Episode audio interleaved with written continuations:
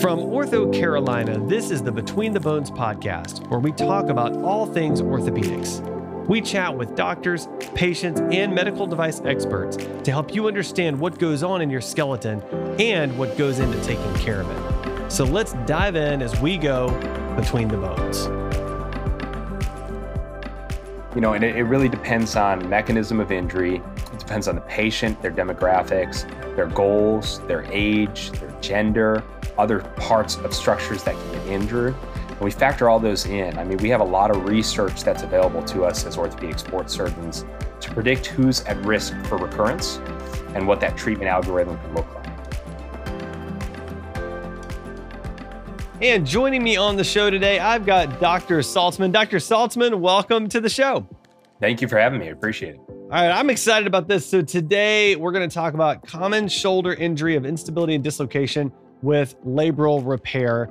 I don't know what I just said. So uh, maybe you could give me, uh, maybe like tell me what that, what is that? Give me the overview here. Yeah, of course. So, you know, this gets into the discussion of shoulder instability or, or dislocations of the shoulder, right? And so when we look at the shoulder structures and anatomy, I always talk about how that shoulder is unfortunately set up by the creator to be a little bit unstable inherently. And so that's because there's a, it's the golf ball and a golf tee analogy. You've got this big round ball on a somewhat flat surface. And so, unlike the hip, which is a little bit more of a ball and socket, the shoulder is a lot more mobile. And we see that, right? I mean, the hip doesn't get to do this. And, uh, and so we need it to do that. And, and the way that our shoulder is otherwise stabilized on this very flat tee is by the labrum, which is a ring of cartilage that sits around the shoulder socket. And so that's kind of how we look at it. We think of it of a golf tee with a suction seal, the way that a rim would be around something in your plumbing. And then the ball sits on top and it creates a suction to hold that in place. And if you do something where the shoulder pops out of place, the ball moves away from that socket, it tends to tear the labrum. And so it really can't get out of place without tearing that suction seal, causing an injury to the lining of the joint, which is called the capsule, and then frequently causing an injury to that labrum, which is that ring of cartilage around it. The problem there then is once that suction seal is broken, once that labrum has torn, it has poor blood supply, the mechanical stability is not there, it cannot heal itself. And so the tendency is the risk for recurrence, for it happening again. And it's easier to happen once it's happened once, and it's easier to happen a third time if it's happened two times. And so the structure again of the shoulder is we take for granted what we have in range of motion and strength and the stabilizers of the shoulder being there, but that important structure being injured unfortunately really sets it up for recurrence. Hmm. Okay. And so the shoulder gets injured, which mm-hmm. sounds mm-hmm. like no fun at all. Uh, what's the what's the next step? They come to you, they've got an injured shoulder. Where are we going from there?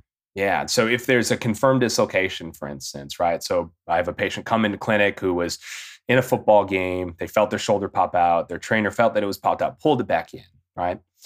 They come into the office. First thing we have to do is we need to x-ray.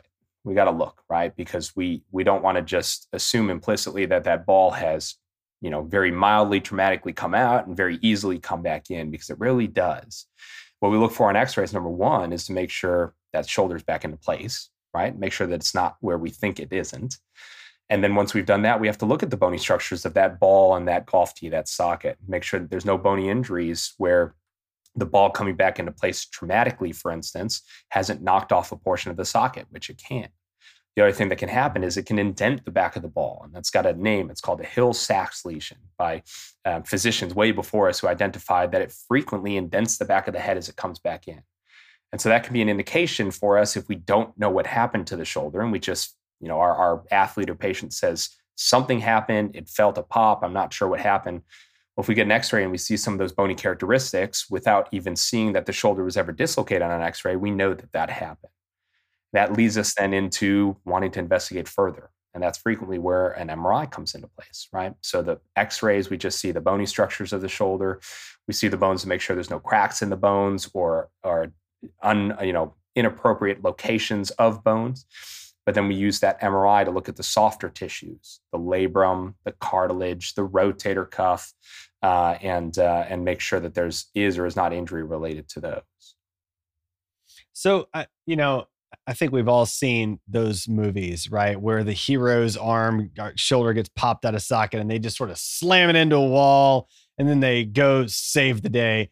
I feel like what you're saying is that's not realistic. Is, that, is that what you're saying? Not, uh, that's not typical, certainly for a first time dislocation. Now, for patients who have had multiple dislocations, chronic dislocators, or individuals who have had you know 10 dislocations to the point where they start to pop out of place in their sleep, which does happen.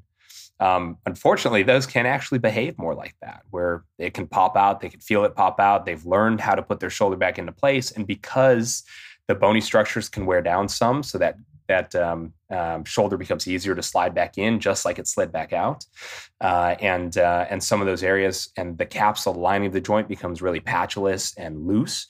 It can be really easy to slip in and out of place, and so that's obviously become becomes very concerning for our standpoint as the practitioners to say, well, gosh, if it is that easy to come out and go back in, it must have been happening, you know, for a while, and we get concerned about the health of those structures that had to have been injured to do that and and and so uh, you know again looking at the movies right? Is is is a shoulder dislocation and then you know re, re, like popping it back in is that a yeah. relocation? Yeah but is a shoulder dislocation a relocation? Is that particularly painful? It, it is especially the first time. Um, you know there are some people out there who are tougher than me, you know, especially uh, a lot of the patients who come to see me who I, I, mean, I think I would just be a much bigger baby about it. But there are some who have it pop out, have it come back in, and they get moving that shoulder around a lot faster. And uh, and largely speaking, that's okay. I mean, you know, largely uh, you have a traumatic injury. A lot of times they'll show up in the office in a sling from the emergency department. Um, but I tend to get those shoulders moving sooner rather than later. We don't have to immobilize them forever, um, and uh, and that way things don't get stiff in a bad way. Uh, and we can kind of try to help with pain and some of the stiffness and discomfort by getting things going from a little bit of rehabilitation efforts. Uh, but it tends to be a you know an unpleasant thing the first time, uh, and it never feels good. But if it happens multiple times, it does get you know unfortunately easier and more routine for patients uh, who have multiple dislocation events.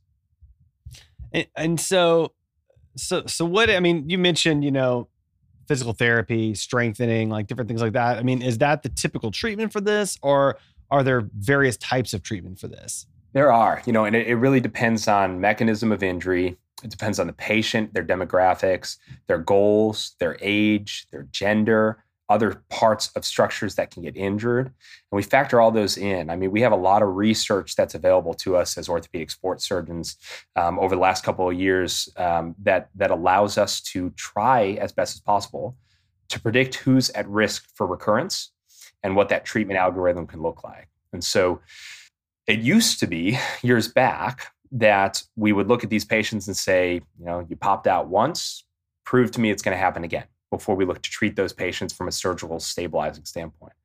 Well, we know now that each dislocation event is significant and an, an, independent risk factor and a cumulative risk factor when it happens multiple times of further increasing risk to other structures and causing arthritis changes in the future. And so each event is significant. And so we now know that those high risk individuals, young, male, contact athletes, um, who have significant injuries seen on MRI, uh, who are playing high level sports or trying to get to you know the next level of a contact sport. Those are individuals where we can reliably predict are at pretty high risk for recurrence. And and so now for me and a lot of my colleagues here and elsewhere, we're talking surgery sooner than we used to. Um, mm. In an older patient now, I will mention so if if a, an 18 year old dislocates, the labrum tears, right? That's the shoulder structure at risk in a 55 year old or a 60 year old patient who falls off their porch and the arm goes down, it dislocates, it pops back in, it's actually no longer the labrum that we're as concerned about. Usually over the age of 35 or 40, it starts to become a concern for the rotator cuff, which is the buzzword that we often hear as, as shoulder injuries um, um, out and around is the rotator cuff, the rotator cuff. And that actually is what's at risk because that's more of a stabilizing type structure that gets stressed in an older shoulder in ways that the labrum doesn't get stressed uh, as much as uh, in comparison with a younger patient. Hmm. Okay. And so then, then what? I mean, what's the what's it look like long term? Right? you've got somebody maybe they've had one shoulder dislocation. Uh, you know what, what what's the timeline look like to getting back to normal and, and what's the long term sort of prognosis from that yeah and so uh, you know if we talk about even in a a patient or an athlete who we're looking at a surgical consideration. So the example I would give for me is one of my college football players, right? So second game of the season, their shoulder dislocates. What do we do with that? And it's it's likely often again in that demographic going to end up in a surgical discussion, but doesn't necessarily have to happen right away.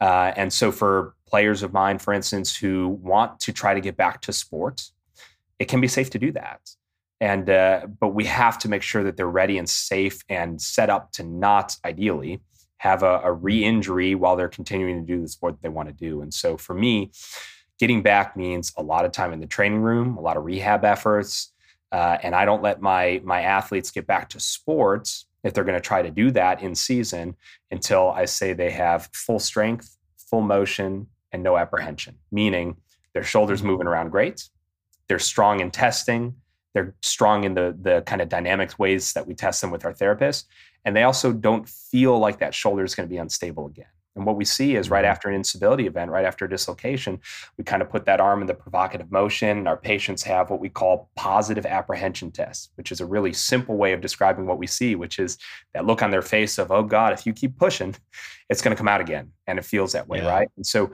until that goes away there's a risk to the shoulder and so for me, for a, that 18 year old football player, second game of the season, it's usually going to take a few weeks to rehabilitate the shoulder to get that strength, motion, and absence of apprehension.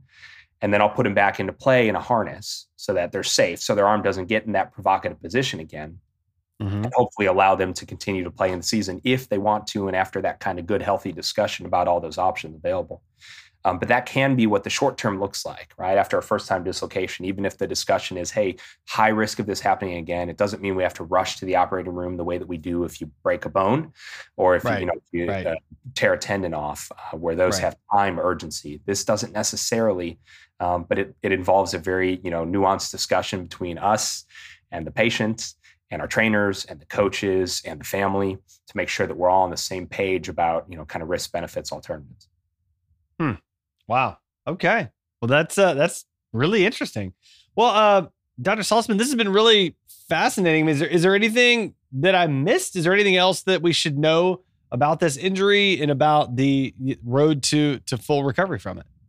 Yeah, I just you know I largely think I would say that uh, unfortunately this similar to a lot of other surgeries in sports that we do is on the back side of things if we do fix these problems or repair the labrum while we do them arthroscopically in a lot of situations, in most situations, so small poke holes around the shoulder, it's another one of those where you look at the shoulder and you see the surgery was quick and outpatient and successful, and you've got just these small incisions.